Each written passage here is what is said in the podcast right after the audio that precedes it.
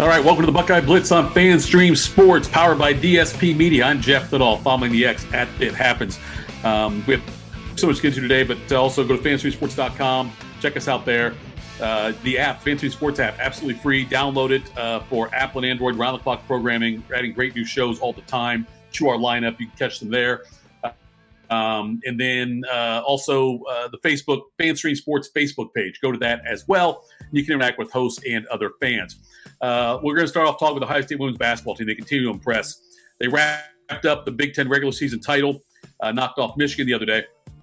Uh, final score there was sixty-seven to fifty-one. That's fifteen straight wins for the Buckeyes. Uh, they're twenty-five and three overall, sixteen and one in the Big Ten. The game was actually tied twenty twenty-two at that, twenty-two twenty-two at the half. People, Kevin McGuff and the Buckeyes did what they normally do, which is dominate the third quarter. I think they only outscored uh, three times in the third quarter this year, but they outscored Michigan twenty-seven to sixteen in the first ten minutes after the intermission. That was really the difference, and Ohio State went on to roll and get the win. Ohio State, like they always do, the staple of this team. They forced twenty-nine turnovers with that suffocating press, which I call like the forty minutes of hell defense they play, much like what Arkansas used to do under Nolan Richardson. Uh, Jacy Sheldon scored twenty-two points for the Buckeyes. Cotie McMahon had eighteen. Celeste Taylor had twelve. Uh, Taylor and also uh, Taylor Theory and Rikki Harris each had four steals. Harris's came in just twelve minutes of play. And Rikki Harris has been such a key for this team off the bench. Um, she does not fill up the, stat- the stat sheet. You won't see her having like a twenty-point game or a, a ten-rebound game. But she gets in there and does like things like this. Four steals in twelve minutes against Michigan. And she'll draw charges. She'll make the extra pass. Ass. She does a fantastic job defensively, brings an energy to this team. She is one of the more important pieces on this team. Um, not always the first person off the bench either, usually the second or third person off the bench. But again, twelve minutes of play is all she had against Michigan, picked up four steals in that game. Getting back to Celeste Taylor. Um, Taylor, uh, she scored twenty points twice in the last five games. Prior to that, her season high was sixteen. But she also has fifteen assists and fourteen steals in her last three games. She has done a tremendous job all season long, and we knew when she came in, she was going to transfer from, the, uh, from Duke, and she was the defensive stopper. She was defensive player of the year in the A C C last year. So we knew what to expect from that. But her offense has started to pick up, and like I say, having fifteen assists in the last three games, uh, we know about the fourteen steals, but a couple of twenty-point games in the last five as well. Very impressive, Celeste Taylor. Huge part of this team is, um, and has gotten more and more important as the season's gone on. Before this, Um, Ohio State took care of business against Maryland. They won seventy-nine to sixty-six, and that win ensured Ohio State, when they had that one, I believe, to share the regular season crown. Now they've clinched it and locked up the number one seed in the Big Ten tournament. Having the number one seed overall for the tournament for Ohio State is significant from the standpoint of that Ohio State will now avoid having to play Indiana and Iowa um, back-to-back in the tournament. If the, if the tournament plays out the way it should, based on the seeding, um, Indiana and Iowa would have to play in the semifinals, and then the winner the next day would play Ohio State in the finals. So Ohio, that's going to beat up that team. I don't care if it's Indiana or Iowa, whoever wins that game. They're going to be, they got to be fatigued coming in because that'll be three games in three days for them and a, a, coming off a tough game the night before. Ohio State, in theory, hopefully, uh, should have an easier win, easier path in, and not have to play one of those teams again in the semifinals is significant. This Buckeye team. Ohio State seems to have locked up, locked up a um, a number one seed in the N C double A tournament. They should, uh, you know, regardless of what happens against Iowa coming up on Sunday. Um, and I would say, you know, as long as they have a, a decent showing in the Big Ten tournament, they should get a number one seed.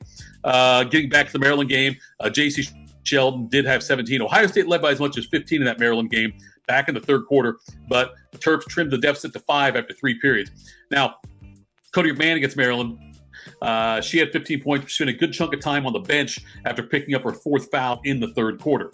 So what makes that win so impressive? Again, it wasn't the one against Michigan, the one before that against Maryland. What makes that win so impressive? O S U did not have as much success as they're accustomed to with the full court press.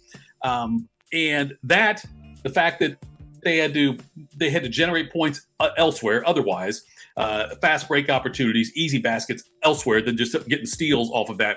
But with McMahon's foul issues as well, and they had that adversity in the third quarter where Maryland cut the deficit to five points, like I said, are all things that will benefit this team as they make a run towards the national championship.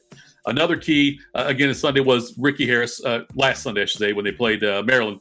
Um, she uh, never filled up stat sheet, but she did make a couple of big threes and drew a charge against the Terrapins. So this Ohio State team, they're playing Caitlin Clark on Sunday um, in a nationally televised game, and it's a, a significant game because, one, E S P N's game day is going to be there. It's also going to be Caitlin Clark's um, last regular season Big Ten game. She has a chance to pass Pete Maravich um, for the all-time scoring record. She's going towards that. She has a lot of games left, obviously, with Big Ten tournament and N C double A tournament. But she has announced that she is going to forego the potential fifth season of uh, the COVID year she could take and go into the W N B A draft. Now, she could always change her mind, but that's what she is saying right now, is that she is going to leave uh, Iowa after this season. So a big game on a lot of levels. Um, you know, Ohio State, like I say, already wrapped up the Big Ten championship, regular season championship. They're outright winners of that. And um, they, they also have uh, the number one seed in the Big Ten tournament. Nonetheless, it'd be nice to get another win for Ohio State. It'll be a fun matchup. Ohio State and Iowa. It's a one o'clock Eastern tip-off time on Sunday. Okay, let's talk about the men now. The men's basketball team um, on Sunday, they pulled off a stunner in East Lansing. Dale Bonner uh, drained a three at the buzzer. Buckeyes win sixty to fifty-seven. Uh, Devin Royal came off the bench, scored fourteen points in that game as well. Uh, interim coach Jake Diebler picked up. It was another significant win for him because after beating Purdue the previous week, uh, there was two big wins in eight days. The win was the first road win for Ohio State in four hundred twenty days. The men did not win a game um, since January first of twenty twenty-three. So first big road win in four hundred twenty, first road win in four hundred twenty days for Ohio State, and their first win in East Lansing since two thousand twelve. It shows you how tough it is for them to win there in Izzo's house. Um, but the Buckeyes did get that win. Significant, as uh, they've beaten Purdue now, and they're ranked two in the country, and at Michigan State. Sandwiched in there was a, a bad loss uh, to Minnesota, but nonetheless. Um, The Buckeyes followed that up with a win over Nebraska, and uh, seventy-nine to sixty-eight in that one. Ohio State is now seventeen and twelve overall, seven and eleven uh, in the Big Ten. They host Michigan before traveling to Rutgers to close out the season. Let's talk about the game first against Nebraska uh, before we talk about the implications of what could happen after that. First, the Buckeyes did not have their leading scorer um, for this game. Bruce Thornton was not available due to a migraine. Uh, it's the first game he's not started since he got on campus sixty-three games ago. Uh, Thornton uh, was leading the team in scoring with sixteen point two points, four point two assists leading that, and also leading with one point two steals. So a big loss for Ohio State going into that game. Jameson Battle played a huge game for Ohio State. He scored a season-high thirty-two. Uh, Roddy Gayle had sixteen points, also ten rebounds, which is great for him. And um, Battle really did some damage at the end of the first half um, when he scored. Uh, he scored the Ohio State a nine oh run to end the half. Um, he scored six of those. The Buckeyes took a thirty-nine to thirty-five lead. Um, when they took that lead, that was the last time. That was the they led for good after that. I should say that. That's the way it works. It's um uh, Nebraska did cut it close though. They got to within two points uh, around the four-minute timeout. They got to within two points, but um, this is where Ohio State normally would fold, I think, this season and probably even last season under Chris Holtmann. They uh, they didn't make adjustments well down the stretch. Um, and in this game, they did. They had a nine oh run and uh, took a seventy-seven to sixty-seven lead with just about ninety seconds left. So they pulled away in this game, in a game where they normally would lose or, or you know, give away the lead like that. Battle was nine of eighteen and uh, uh, from on field goals, ten of ten from the free throw line. So, and the Buckeyes, again, by the way, they had a huge advantage in the free throw line. They had twenty-eight attempts. Uh, Nebraska just had eight. Buckeyes were twenty-four of twenty-eight. So, now the Buckeyes have something they that we're not used to them having uh, in the last couple of years under Holtmann. They've got momentum, and that's fun to watch under Jake Diebler, um, you know, uh, the interim coach. You remember when Ohio State beat Purdue, Matt Painter said, uh, the head coach for Purdue said, it would have been the same if Holtmann was here. He's wrong. Izzo was talking about how um, he disappointed was that Ohio State um, cut ties with Holtmann when they did. He's also wrong. Holtmann and this squad would have lost all three of those games, Purdue, um, at Michigan State, and Nebraska. I think that Holtmann's squad, and I love Chris Holtmann, but against in, in close games or in games against, you know, like the Purdue game was tough. The Michigan State game, Ohio State had to rally there. Nebraska had to hold on to lead. Those are things that Holtmann's team had not done the last couple of years with any kind of consistency. Jake Diebler is, he's coaching for this job. Like I said, they're seventeen and twelve right now with a couple more wins. They win these last two, host Michigan at Rutgers. Both very winnable games for Ohio State. At Rutgers will be tough, but a winnable game. They get to nineteen to twelve. A couple of wins in the Big Ten tournament, maybe get to twenty-one and twelve, then lose, get to twenty-one and thirteen. Who knows? Or if they get twenty-two wins, is there a chance Ohio State gets to the N C double A tournament being on that kind of a run? And, you know, that's where I think Jake Diebler is. That's why I say he's coaching for his job. I don't expect him to be the head coach of this team. But you have to start looking at, well, let's see. Since he's been there, they've shown more energy in three of the four games.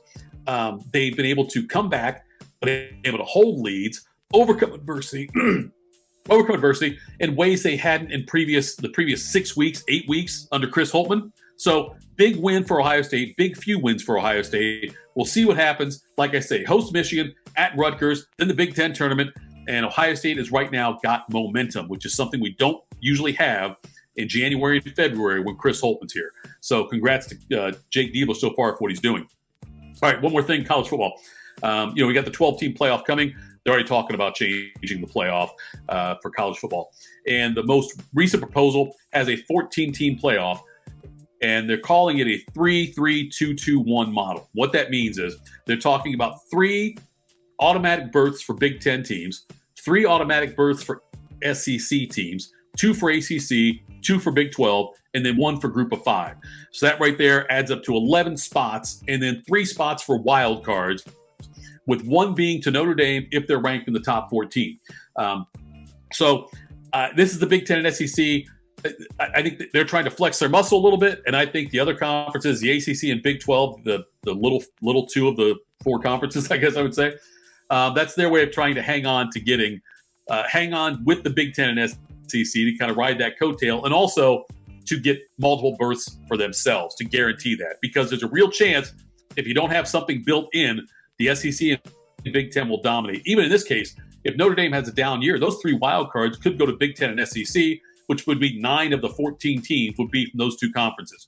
The best way for the A C C and Big twelve to remain relevant in football and relevant in the playoff talk is to have guarantees for at least for multiple teams for each of them.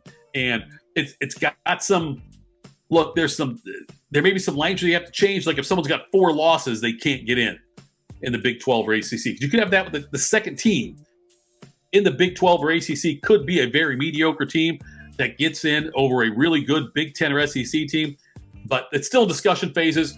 Uh, they want to get it figured out uh, sometime by mid-March. We'll see what they do there, but this is something I think the Big Ten and S E C would be fine with, guaranteeing three with as many as six berths available um, to each conference, depending on how the wild card and how Notre Dame plays out. But uh, it's called a three three two two one model within the three wild cards. So we'll keep an eye on that. There's so much money to be made in this thing. It's funny, they haven't even played the first twelve-teamer yet, and they're already talking about what a fourteen-teamer would look like. All right, that's it for me. Thanks so much for tuning in here. Again, follow me on the X, at ThitHappens. FanStream Sports powered by D S P Media. Download the app. It's free for Apple and Android users. We've got great sports programming around the clock. More and more shows being added all the time. And we will talk again soon. Have a great day.